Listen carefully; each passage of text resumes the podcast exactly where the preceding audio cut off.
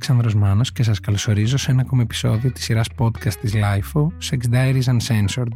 Στο σημερινό επεισόδιο έχουμε καλεσμένο μας το Μάνο, με τον οποίο θα μιλήσουμε για την ταραχώδη ερωτική του ζωή και θα ξεχωρίσουμε κάποιες από τις πιο ενδιαφέρουσες ιστορίες που έχει να μας διηγηθεί.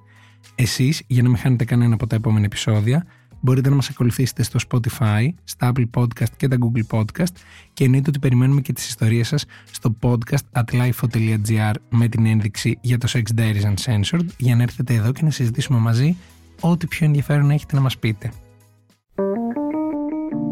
Είναι τα podcast της Lifeo. Γεια σου Μάνο. Γεια σου Άλεξ. Τι κάνεις; Ε, νομίζω ότι είμαι καλά αυτή την περίοδο. Εσύ; Μια χαρά. Χαίρομαι που είσαι εδώ γιατί ξέρω ότι έχεις να μας διηγηθείς κάποιες ιστορίες οι οποίες νομίζω ότι αθρηστικά είναι οριακά ότι περισσότερο έχει ακουστεί σε ένα επεισόδιο του Sex Diaries Uncensored. Εντάξει, δεν ξέρω πώς να το πάρω αυτό. Ε, σαν κομπλιμέντο, σαν αλήθεια. Γαλόνια θα το έλεγα Οκ, εγώ. θα τα φορέσω φεύγοντας επομένως. Είναι εμπειρίες της ζωής αυτές και να είμαστε περήφανοι. Εντάξει, και νομίζω ότι αξίζει να τη μοιραστούμε μαζί με τον κόσμο και εννοείται με εσένα. Σίγουρα. Θέλω να ξεκινήσουμε από κάτι που νομίζω ότι δεν το έχω ξανακούσει, που είναι αυτή η ιστορία σου με κάποια λίγα άτομα που εμπλέκονται σε αυτή και το μπέρδεμα το οποίο έγινε. Κοίταξε να δεις, η αλήθεια είναι ότι αυτή η ιστορία ανάγεται στα φοιτητικά μου χρόνια. Τότε που ακόμα ήμουν πάρα πολύ αθώο παιδί και δεν ήξερα τι σημαίνει έρωτα, σεξ και ούτω καθεξής. Τότε λοιπόν ε, έβγαινα με μια κοπέλα, θα χρησιμοποιήσουμε το όνομα Ελένη, η οποία ήταν μια πάρα πολύ έντονη, σεξουαλική και πάρα πολύ ωραία γκόμενα.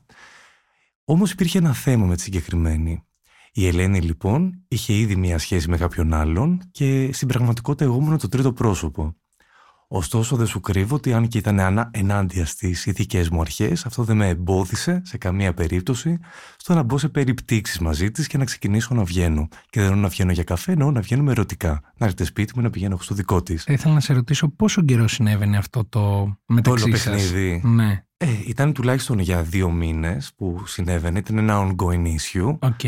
ε, που βρισκόμασταν α, και δεν σου κρύβω ότι ήταν ε, από τις ε, πρώτες εμπειρίες μου γιατί ήμουν, ξέρεις, πολύ νέος ε, φοιτητής, αυτή ήταν μεγαλύτερη κιόλας. ήταν η δασκάλα μου ρε παιδί μου και μάλιστα δεν σου κρύβω ήταν από αυτές τις περιπτώσεις που απλώς ακουμπούσαν και γινόσουν κατάρτι να το θέσω έτσι Μάλιστα. κομψά. Καλή δασκάλα. Ήταν τις καλύτερες. Εντάξει, δεν κράταγε κάτι να μας ραπίζει ή οτιδήποτε, αλλά ξέρεις. Ήταν αυτό που μπορούσε να σου καθοδηγήσει και να σου μάθει πώς πρέπει να χειρίζεσαι το γυναικείο σώμα της. Άρα λοιπόν είχε την σωστή μέθοδο διαπαιδαγώγησης και εκμάθησης. Ναι, ήταν σαν την ταινία το Miss Robinson Are You Trying to Seduce Me, αλλά σε πιο νεανικές διαφορές ηλικίες μεταξύ μας. Μάλιστα. Τέλος πάντων, σε όλο αυτό το χρονικό διάστημα δεν με ενοχλούσε το γεγονός ότι είχε κάποιον άλλον. Σα ίσα μπορώ να σου πω ότι το απολάμβανα κιόλας. Ξέρεις ότι ήμουν το τρίτο πρόσωπο. Ε, νεαρός κιόλας, λίγο μαλακάκος, επομένως ε, γούσταρα την όλη φάση. Βέβαια, από ένα σημείο και έπειτα ξεκίνησε ένα θεματάκι όταν άρχισα να συνειδητοποιώ ότι δεν πρέπει να ήμουν ο μόνος με τον οποίο έβγαινε. Και τι εννοώ με αυτό; Πέρα από την επίσημη σχέση που είχε, εγώ όπως είπα ήμουν ο τρίτος, αυτή πρέπει να άρχισε να βγαίνει με κάποιον άλλον. Φυσικά όπως αντιλαμβάνεσαι δεν μπορούσα να καταλάβω ποιος είναι στην αρχή, μέχρι που έρχονται κάποιοι γνωστοί μου και μου λένε «Ρε εσύ βγαίνεις με την τάδε» Ναι, λέω, βγαίνω κανονικότατα. Να μου λέει έχεις σχέση; Ναι, λέω, το ξέρω, με έχει, μου, το- με έχει ενημερώσει. Όχι, λέει, δεν έχεις καταλάβει. Ξαναβγαίνει με την πρώτη πρώτη σχέση της. Η γκόμενα είχε και τρίτο γκόμενο. Χάσαμε το μέτρημα. Πώς Πραγματικά ήταν το η έχω χάσει γκόμενα κι εγώ. της Ελένης; είναι πολύ. Οκ. Είναι πάρα πολύ γιατί στο σήμερα που μιλάμε είναι μια γυναίκα που ζούσε την ερωτική της ζωή, για τότε για μένα Και μου μπράβο φαινόταν της. ε, αδιανόητο. Μαθαίνω λοιπόν ότι ο συγκεκριμένος είναι η πρώτη λοιπόν σχέση που είχε με το που είχε ανέβει στο πανεπιστήμιο και εκεί λοιπόν δεν σου κρύβω ότι λύσαξα να μάθω πώς, τι και πότε έχει γίνει. Με τα πολλά λοιπόν, α, ένα βράδυ λοιπόν είμαστε στο σπίτι της, γίνεται ό,τι γίνεται, ένα, πφ, ένας χαμός, ένα πυροτεχνηματικός σεξ τέλος πάντων και σηκωνόμαστε και είναι η πρώτη φορά στη ζωή μου που λέω «Οκ, θα φερθώ λίγο ως κατίνα». Παίρνω λοιπόν το κινητό της και βλέπω στην πραγματικότητα, για να επιβεβαιώσω λοιπόν αυτά που είχα ψηλοπληροφορηθεί και που πίστευα.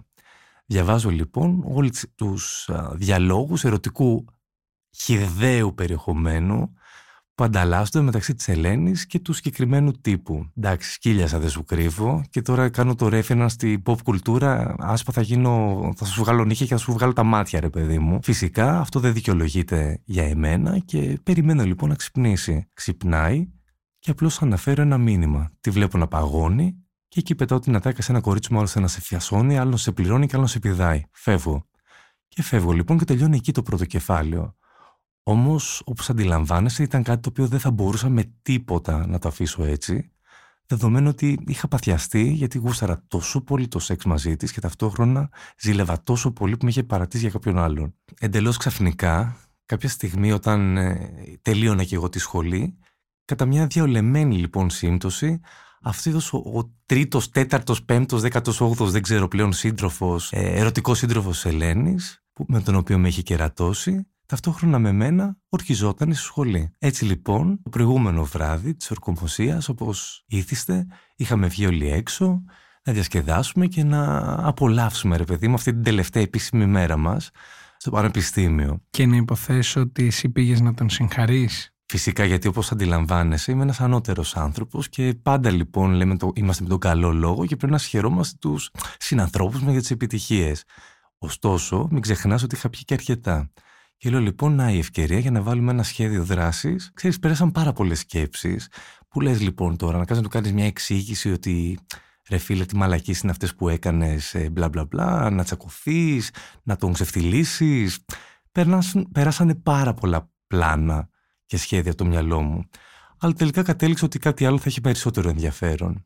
Έτσι λοιπόν, εκείνο το βράδυ μιλάμε, συμφιλιωνόμαστε, τα λέμε, αρχίζουμε και πίνουμε. Ήξερε εσύ και η Ελένη τι σχέση είχατε; Εννοώ... Εννοείται το ήξερε και μάλιστα γι' αυτό κιόλας ήταν κάτι το οποίο στην πορεία του χρόνου με είχε εκνευρίσει πάρα πολύ. Γιατί κατάλαβα λοιπόν ότι αυτός είχε πλήρη επίγνωση όλων. Δηλαδή ήταν ο καλύτερος στο όλο θέμα. Ήξερε για την επίσημη σχέση της, για μένα ως τον τρίτο και επομένως απολάμβανε απευθείας τους χυμούς και τους καρπούς της Ελένης Ερωμένης. Άρα η Ελένη στον κάθε ένα έλεγε μια διαφορετική βερσιόν της ίδιας ιστορίας και κρατούσε κάποιες πληροφορίες για εκείνη και έδινε τις υπόλοιπες. Ακριβώς αυτό. Ήταν η πλέον κερδισμένη στην όλη υπόθεση. Έδινε την εκδοχή των γεγονότων που τη βόλευε περισσότερο και παρουσίαζε το storyline όπως ακριβώς το ήθελε. Okay. Ξέρεις, τώρα που το σκέφτομαι, μετά από χρόνια μου θυμίζει λίγο την τροϊκή ιστορία με την Ελένη. Βέβαια, την κυνηγούσε το Απαν Σύμπαν. Εντάξει, καλή ήταν, δεν ήταν τόσο καλή πάντως για να τα λέμε και αυτά.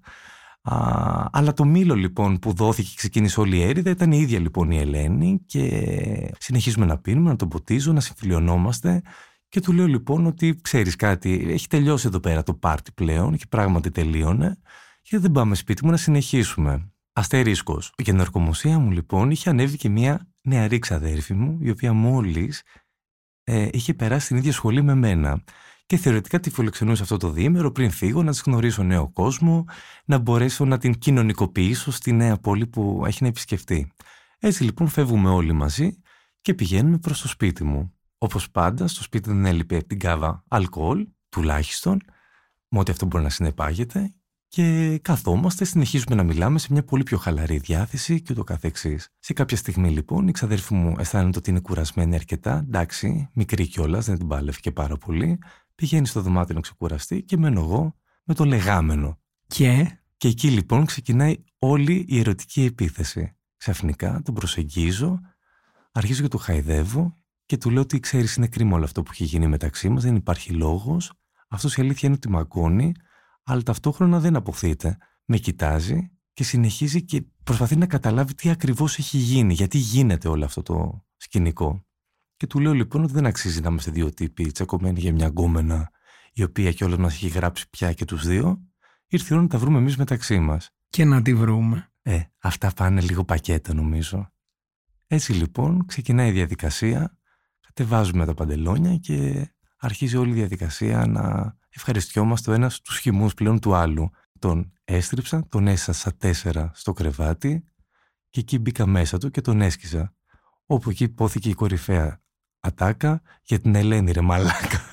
Εντάξει, πάνω στο σεξ μπορούμε να πούμε πολλά αν υπάρχει και η απαραίτητη συνένεση αλλά η αλήθεια είναι ότι ακούγοντας αυτή την ιστορία και μην μπορώντας να πιστέψω στα αυτιά μου ήθελα λίγο να μάθω την αντίδραση του παιδιού αυτού, του λεγάμενου μετά τα πρώτα λίγα άβολα λεπτά της επαφής. Δηλαδή ήταν κάτι που του άρεσε, ήταν κάτι που ξέρω εγώ ξαναέγινε.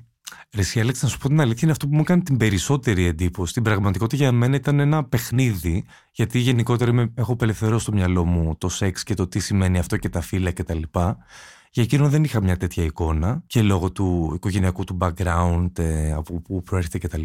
Ωστόσο έβλεπα να το απολαμβάνει πάρα πολύ και όταν λοιπόν το σταμάτησε, γιατί ουσιαστικά εγώ είχα πάρει αυτό που ήθελα να πάρω από αυτόν, έβλεπα ότι άρχισε να το επιδιώκει και να κάνει δεύτερη απόπειρα να συνεχίσουμε το όλο σκηνικό. Και εκεί είναι κάτι το οποίο δεν σου κρύβω ότι με μάγκωσε και εμένα. Λέω τώρα τι γίνεται. Εγώ πήγα για κάτι άλλο και θα βγούμε για κάτι διαφορετικό. Εντάξει, συνεχίστηκε όλο το βράδυ, όπως αντιλαμβάνεσαι το όλο σκηνικό σε όλες τις στάσεις, τρόπους, ε, καταστάσεις και ούτω καθεξής. Μέχρι που το πρωί λοιπόν μας πήρε το ξημέρωμα, ντύθηκε, έφυγε από το σπίτι και δεν ξαναμιλήσαμε ποτέ για αυτό το σκηνικό. Α, γι' αυτό, γενικά μιλήσατε ξανά. Εντάξει, οκ, okay, δεν ήμασταν και pen friends να ανταλλάσσουμε αλληλογραφία και να λέμε τα νέα μας, αλλά έχει ένα funny moment η όλη ιστορία. Το ακούμε, είμαστε όλοι αυτιά. Ε, μετά από χρόνια τον είδα κάπου σε ένα μαγαζί όπου το παιδί ασχολούταν με την τέχνη του drag. Επομένως, από ό,τι φάνηκε, το, η δική μας μάλλον επαφή ήταν το awakening το δικό του για να μπορέσει να βρει το καλεσμά του. Όμορφα. Το Νομίζω ότι έκανα καλό στην ανθρωπότητα εν τέλει. Έκανες ένα μεγάλο καλό και απέκτησες και μια πολύ ιδιαίτερη εμπειρία γιατί νομίζω ότι δεν έχω ξανακούσει κάτι αντίστοιχο. Δεν ξέρω πώς θα ένιωθα εγώ στη θέση σου ή στη θέση του λεγάμενου ή στη θέση της Ελένης αν θα μάθαινε όλο αυτό που συνέβαινε. Γιατί είναι λίγο... μαζεύονται πολύ ξαφνικά. Δηλαδή παίζει ο μόνος αλόβητος σε αυτή την σχέση να ήταν ο official γκόμενος της Ελένης ο οποίος ζούσε το παραμύθι του και περνούσε μια χαρά. Μα αυτός είναι ο, μόνος κερδι... ο μόνος κερδισμένος στην όλη ιστορία. Όλοι οι υπόλοιποι ήμασταν άνθρωποι που ζούσαμε αυτά τα πάθη μας, ταλαιπωρούμασταν και όλα αυτά τα ξεκινούσε μια Ελένη. Και όχι λόγω φίλου φυσικά, λόγω της έντονης προσωπικότητάς της. Και των ε, ικανοτήτων της, δεξιοτήτων της. Θα έλεγα. Είναι μια φανταστική δασκάλα. Οφείλω να της βγάλω ακόμα και σήμερα το καπέλο. Ελένη, σε ευχαριστούμε πολύ όπου και να είσαι. Ελένη, για... φιλιά πάρα πολλά, αν με ακούς. Για αυτή την πάρα πολύ μεγάλη βοήθεια στο Μάνο. Οκ, okay, το ακούω όλο αυτό, αλλά νομίζω ότι η ερωτική σου ζωή δεν σταματά εδώ. Κοίταξε να δεις, η αλήθεια είναι ότι αυτό ήταν το, ξέρεις, το εφαλτήριο ρε παιδί μου, η πρώτη εμπειρία που ουσιαστικά ανακαλύπτω ρε παιδί μου και το άλλο φύλο, γιατί μέχρι τότε δεν είχε τύχει να κάνω κάτι και δεν ήταν καν στο μυαλό μου. Για μένα η ηδονή που μου προσέφερε η, η αίσθηση και η κατάσταση, αυτό που με καύλωνε για να το θέσω πιο χύμα, στην όλη φάση είναι ότι ουσιαστικά είχα ένα straight άντρα απέναντί μου, ο οποίος, ε, με τον οποίο με είχε κερατώσει η γκόμενά μου και όλο αυτό μου δίνει την ηδονή που ήθελα για να μπορέσω να κάνω σεξ μαζί του. Ωστόσο, ταυτόχρονα η ίδια εμπειρία ήταν αυτή η οποία μου δημιούργησε τη συνθήκη να σκεφτώ ότι, οκ, γιατί να μην κάνουμε explore και σε. Άλλα γήπεδα. Ακριβώς. Και είμαι φίλαθλος και επομένως είπα να δω και άλλα γήπεδα. OK, okay, μίλησε μας για κάποιο άλλο από αυτά τα γήπεδα. Έχει πάρα πολύ ενδιαφέρον. Είναι μια ιστορία. Είναι σχετικά πρόσφατη αυτή. Όπως ε, γνωρίζεις, μετά από το, τον κορονοϊό και τον εκκλεισμό, λοιπόν, έχουμε κλειδωθεί στα σπίτια μας, έχουν φτάσει οι ορμόνες μας στο κόκκινο, έχουμε full διάθεση για σεξ και ερωτικές περιπτύξεις και καταστάσεις αλλά μας έχουν κλειδωμένους. Έτσι λοιπόν το καλοκαίρι όταν μας αμολάνε είναι μια ιδανική ευκαιρία να μπορέσουμε να βρούμε τον εαυτό μας. Για πες λοιπόν, οπότε το καλοκαίρι. Το καλοκαίρι ε, βρισκόμαστε σε ένα γνωστό νησί των Κυκλάδων στο οποίο επιτρέπονται πολλά πράγματα και γίνονται. Ξέρεις, που υπάρχει μια ανάλαφρη διάθεση, είναι η ίδια ενέργεια του νησιού, η οποία σου δίνει ένα άλλο vibe, μια άλλη ένταση και κατάσταση. Αυτή είναι η μαγεία λοιπόν της Μπικόνου. Ε, φυσικά με αυτά σύννεφα. Δεν το περίμενε κανείς ότι αυτή θα ήταν η Μύκονος. Είμαι σίγουρος ότι περίμενες τη Φολέγανδρο. Ναι, το νομίζω ξέρω. ναι. I το έβλεπα στο βλέμμα σου, αλήθεια είναι αυτό. Στήριζα. Για πες. Είμαι με τη φίλη μου τότε, σε, μαζί και με άλλους ε, ευρύτερα φίλους μας, για φαγητό σε ένα μαγαζί, όπου με έντονη μουσική όπως είναι όλα τα μαγαζιά, πάρα πολύ ωραία διάθεση, παραθαλάσσια, σεξι, αλμυρά κρουμιά, είναι όλη αυτή η κατάσταση ιδηλιακή. Και μας φέρνουν λοιπόν στην παρέα έναν ε, τύπο ο οποίος είναι ένας Αμερικάνος. Ω Αμερικάνος λοιπόν μιλάει αγγλικά, ε, δεν γνωρίζει την πραγματικότητα κάποιον πάρα πολύ καλά. Επομένως θεωρώ λοιπόν σκόπιμο ως ε, άλλος ξένιος Δίας, σεβόμενος τις παραδόσεις μας, να προσφέρω όλο αυτό το hospitality, να τον κάνουμε να αισθανθεί εν case και ότι είναι ένα κομμάτι στην παρέα και το κάθε εξής. Leave your myth in Greece δηλαδή. Ακριβώς αυτό. Ε, η αλήθεια είναι ότι ο Αμερικάνο είχε πάρα πολύ πλάκα, ε, πάρα πολύ κεφάτος τύπος, loud, ε, ενδιαφέρον. Και κατευθείαν λοιπόν αρχίζει και μπαίνει σε όλο αυτό το κομμάτι της παρέας, αρχίζει να χορεύει μαζί μας, με μένα, με την κοπέλα μου, με τους φίλους, με όλους. Έτσι λοιπόν, ενώ α, διασκεδάζουμε, ξαφνικά. Εντάξει, είχε πιει και αυτός αρκετά. Ε, θέλω να περάσω ένα μήνυμα. Δεν χρειάζεται να πίνουμε για να κάνουμε σεξ. Απλώς συνήθως τυχαίνει να πέφτουν οι αναστολές. Δεν το δίνουμε αυτό, έτσι. Το σημειώνουμε. Ε, βέβαια. Ε, είχε χαλαρώσει και εκείνος η αλήθεια είναι αρκετά, ώστε σε κάποια φάση πάνω στο χορό άρχισα να δεχόμαστε κάποια αγγίγματα, λίγο περίεργα ρε παιδί μου, και δεν είναι αυτή η κατάσταση τύπου Hey dude, ξέρεις που πιάνεις λίγο τον άλλον και τελειώνει και το θέμα. Ήταν, είχε πιο ερωτικό άγγιγμα, τόσο ως προς εμένα, όσο και ως προς την κοπέλα μου. Η αλήθεια είναι ότι στην αρχή κάπως μάγκωσα με την έννοια, ξέρεις, με προβλημάτισε ρε παιδί μου. Τώρα τι γίνεται, γίνεται κατά τύχη, γίνεται επί τούτου, τι συμβαίνει. Πάντως σε κάθε περίπτωση βλέπω και εγώ την κοπέλα μου ότι είναι πολύ into that, ότι δεν τη χαλάει, τη φτιάχνει και εκείνη σαν κατάσταση και λέω ότι οκ, μπορούμε να το δοκιμάσουμε και αυτό και να δούμε πώς θα παίξουμε. Ε, στο σημείο αυτό θέλω να σου πω ότι υπάρχει μια φανταστική ταινία, το Cruel Intentions, που είναι ακριβώς λοιπόν αυτό το παιχνίδι, πώς θα μπορέσουμε να κάνουμε allure ε, τρίτα πρόσωπα σε μια σχέση και να μπορούμε να επιδοθούμε σε σεξουαλικές περιπτύξεις. Είναι ένα παιχνίδι το οποίο παίζουμε πάρα πολύ συχνά με τη σχέση μου. Στο πλαίσιο λοιπόν αυτό, ε, συνεχίζουμε, κάνουμε και εμείς αντίστοιχα καλέσματα, ώσπου σκάει η πρόταση από τον Αμερικάνο και να πάμε στο ξενοδοχείο του. Κοιταζόμαστε εγώ με τη σχέση μου και λέμε: OK, let's go for it. Πηγαίνουμε λοιπόν, είναι ένα πάρα πολύ ωραίο ξενοδοχείο, δεν σου κρύβω, εντάξει. Φαντάζεσαι πώς μπορεί να ήταν. Ένα ταπεινό φτωχικό. Ένα ταπεινό φτωχικό ρε παιδί μου σουητάκι ξέρω εγώ. που εκεί αρχίζουμε και γδινόμαστε και κοιταζόμαστε, μιλάμε λίγο πιο χαλαρά. που ο τύπος συνειδητοποιεί ότι γουστάρει να κάνει attack στη σχέση μου και όχι σε μένα. Εντάξει, εγώ δεν έχω πρόβλημα στην αρχή. Επομένως ρε παιδί μου, τη ε, κάνω ένα σχετικό σήμα τύπου παίξε μπαλίτσα, εγώ δεν έχω θέμα και τους βλέπω που αρχίζουν να παίζουν μεταξύ τους, ξέρεις, όλα αυτά τα πρώτα φιλιά, τα ερωτικά αγγίγματα, ώσπου δεν κρατιόμαστε πάρα πολύ και αρχίζουν και βγαίνουν ρούχα. Εντάξει, δεν σου κρύβω ότι δεν είμαι μπανιστριτζής, είναι πολύ ε, σεξ ένα θέαμα δύο ανθρώπων να κάνουν σεξ, αλλά δεν σου κρύβω ότι δεν μπορώ να κρατηθώ, έχω και εγώ τις ορμές μου και θέλω να επέμβω, να παρέμβω και να παίξω και εγώ την παλίτσα. Δεν μου αρέσει να είμαι μόνο κερκίδα, και κατεβάζω εγώ τα ρούχα μου και πλησιάζω προς τα εκεί. Ο τύπος δεν αντιδράει προφανώς, γιατί εντάξει, τι μπορεί να μου πει, γιατί θα κάνεις κάτι με την κοπέλα σου, ξέρεις. Δεν, δεν παίζει αυτό. Και αρχίζουμε κι εμείς και παίζουμε λίγο μεταξύ μας και μας βλέπει αυτός. Ξέρεις, εναλλάσσεται λίγο το παιχνίδι, ποιος παίζει με ποιον.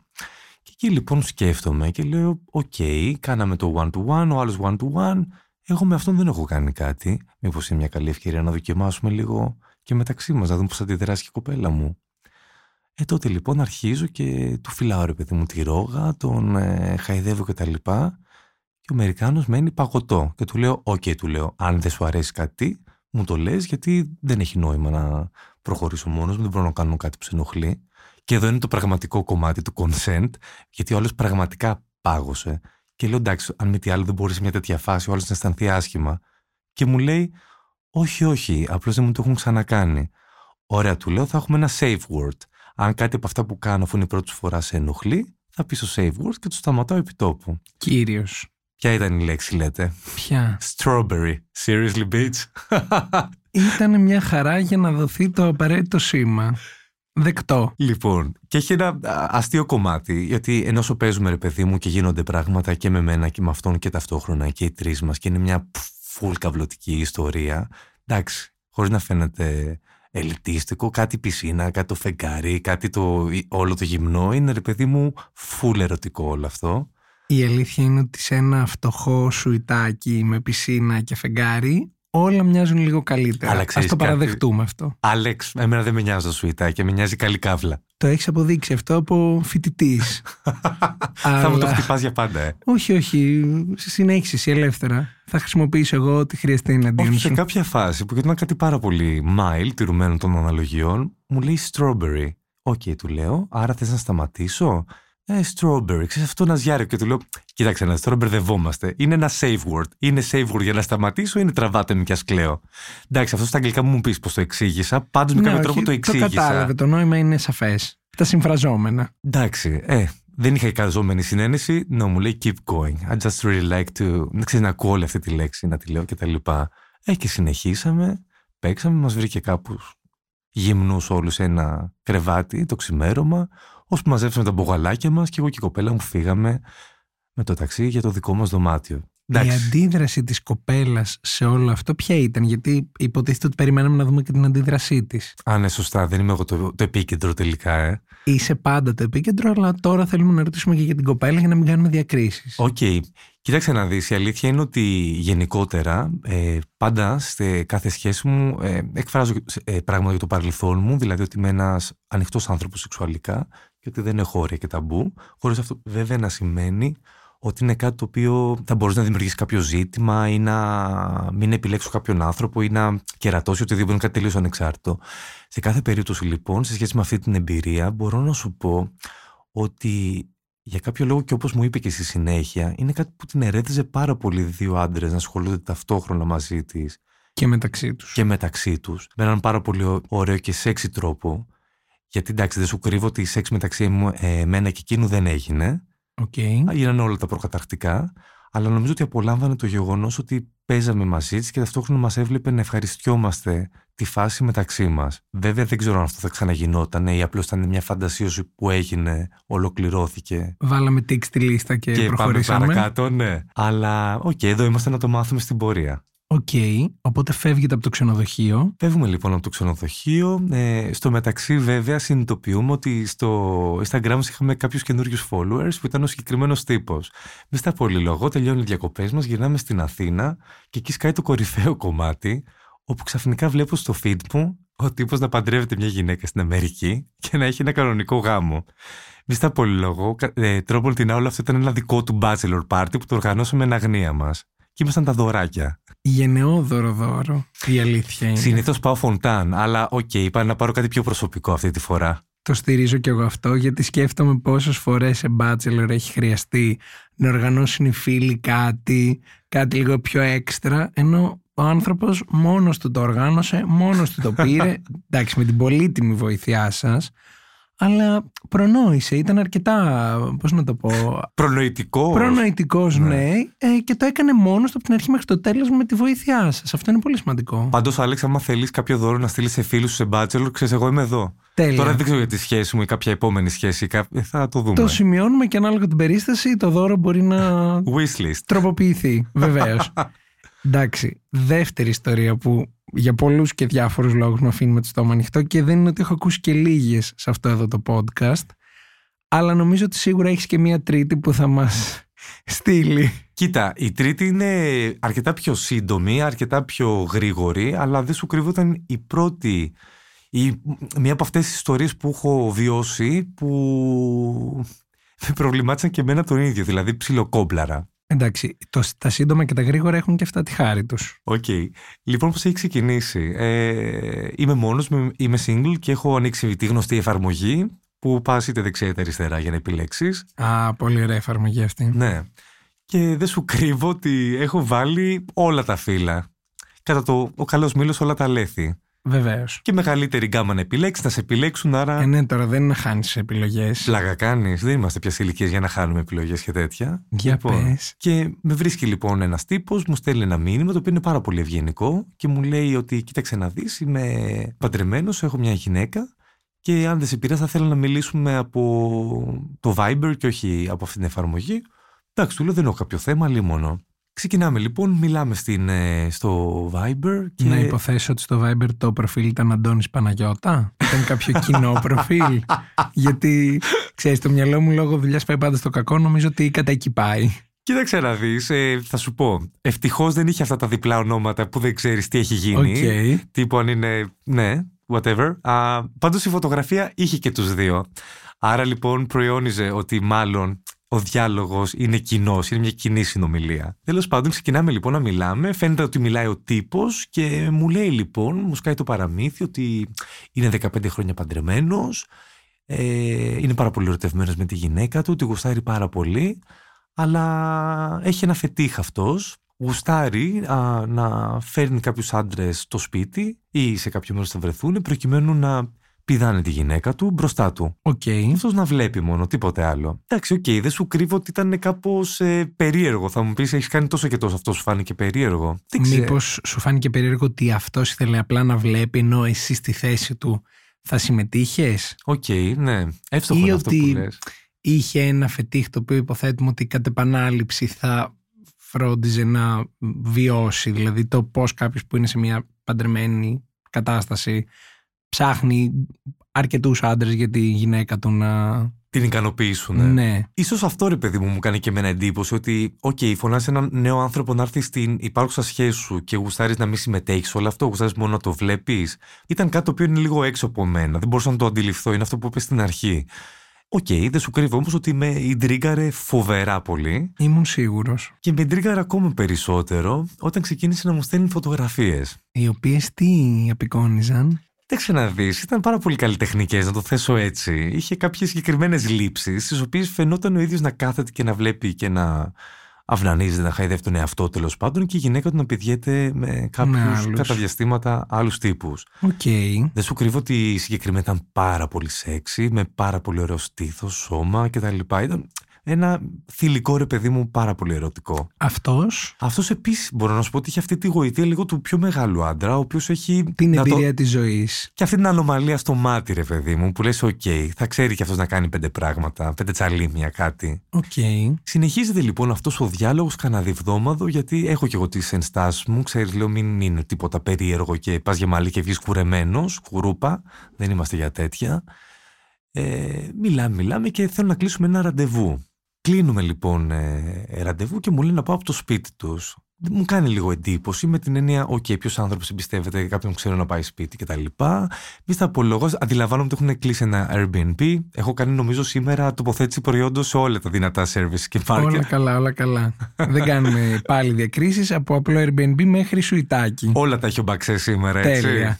Και του σαλονιού και του αλωνιού. Πάντα. Αυτά είναι τα καλύτερα. Οκ. Πήγαινα λοιπόν στο σπίτι, τους ξεκινάμε, πίνουμε ένα χαλαρό ποτάκι, μόνο ένα αυτή τη φορά, χωρίς να υπάρχει υπερκατανάλωση αλκοόλ, γιατί πίνουμε υπεύθυνα, διασκεδάζουμε υπεύθυνα. Μπράβο. Και δεν σου κρύβω ότι μόνο και μόνο που βρέθηκα στον ίδιο καναπέ με αυτό το ζευγάρι που ξέρω ότι είναι παντρεμένοι, που ξέρω ότι έχουν όλα αυτά τα χρόνια σχέση, αυτομάτως λειτουργήσε τόσο φροντοσιακά με, ένα, με μια απόλυτη κάβλα κεφαλική, η οποία εννοείται μεταφράστηκε σωματικά. Και με το που το παίρνουν χαμπάρι, βλέπω λοιπόν τη γυναίκα να κάνει την πρώτη κίνηση. Δεν σου κρύβω ότι έκατσε στον καναπέ, απόλαυσα όλο το προκαταρκτικό παιχνίδι, όπου ο άντρας τη συνόδευε, της έδινε το τέμπο, της πίεζε το κεφάλι, δηλαδή ήταν αυτός που είχε το ρόλο του συντονιστή, να το θέσω έτσι, στην όλη αυτή τύπου παρτούζα, που άρχισε να εξελίσσεται μπροστά μας. Αλλά όπως είπαμε και έχεις λίγο καταλάβει νομίζω από τις ιστορίες, είμαι ένα πνεύμα ανήσυχο και δεν κάθομαι στα αυγά μου. Επιβεβαιώνω, αυτό έχω καταλάβει. Έτσι λοιπόν, ενώ σου γίνεται το όλο παιχνίδι και της ε, βάζει να κάνει πράγματα επάνω μου, αρχίζω κι εγώ με το αριστερό μου χέρι και τον χαϊδεύω διακριτικά. Ο τύπος τον βλέπω ξαφνικά να γίνεται εντελώς τουρμπο, να καυλώνει full και αυτό που κάνει είναι να μου καρφώνει την μπούτσα του στο στόμα μου.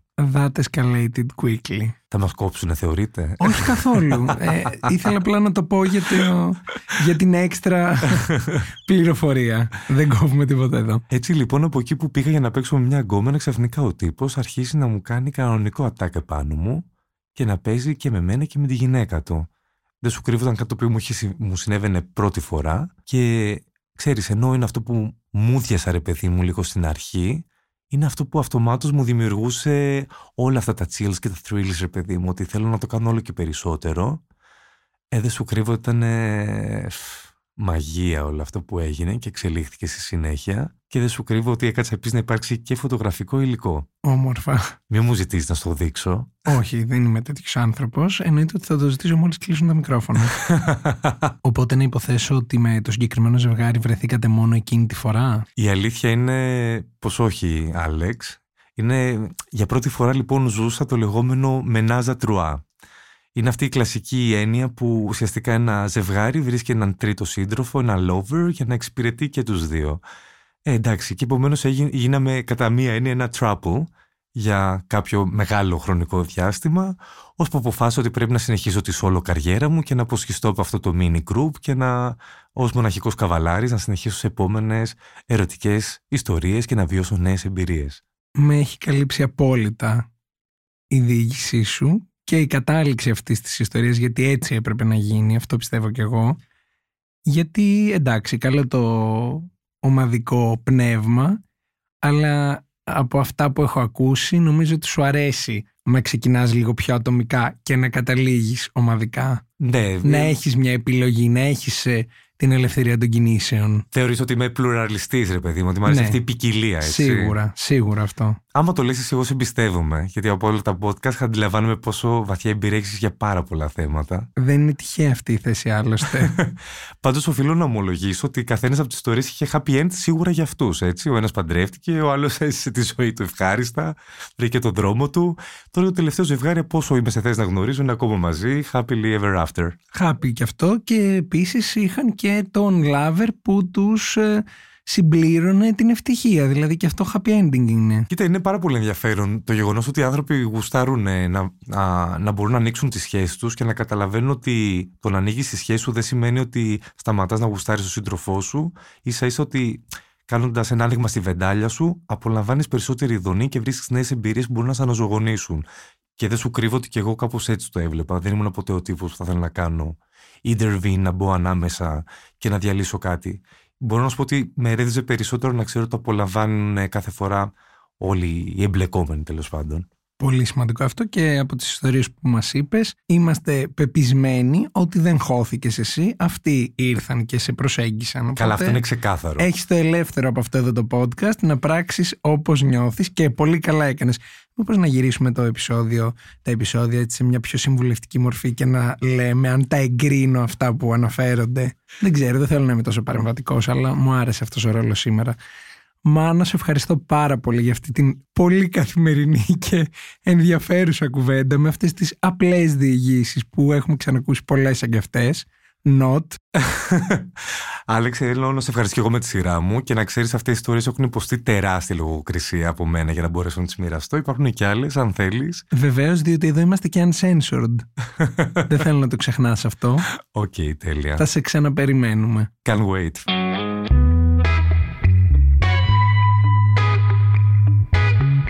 Αλέξανδρος Μάνος και αυτό ήταν ένα ακόμα επεισόδιο της σειράς podcast της LIFO, Sex Diaries Uncensored. Στο σημερινό επεισόδιο είχαμε καλεσμένο μας τον Μάνο, με τον οποίο μιλήσαμε για κάποιες από τις πολύ ενδιαφέρουσες ερωτικές ιστορίες τις οποίες είχε να μας διηγηθεί. Και εσείς μην ξεχνάτε ότι μπορείτε να μας ακολουθήσετε στο Spotify, στα Apple Podcast και τα Google Podcast για να μην χάνετε κανένα από τα επόμενα επεισόδια. Επίσης, υπενθυμίζω πως περιμένουμε τις ιστορίες σας στο podcast at lifeo.gr με την ένδειξη για το Sex Diaries Uncensored.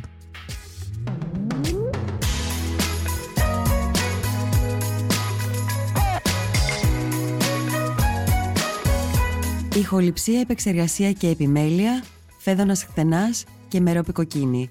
Ήταν μια παραγωγή της Lifeo.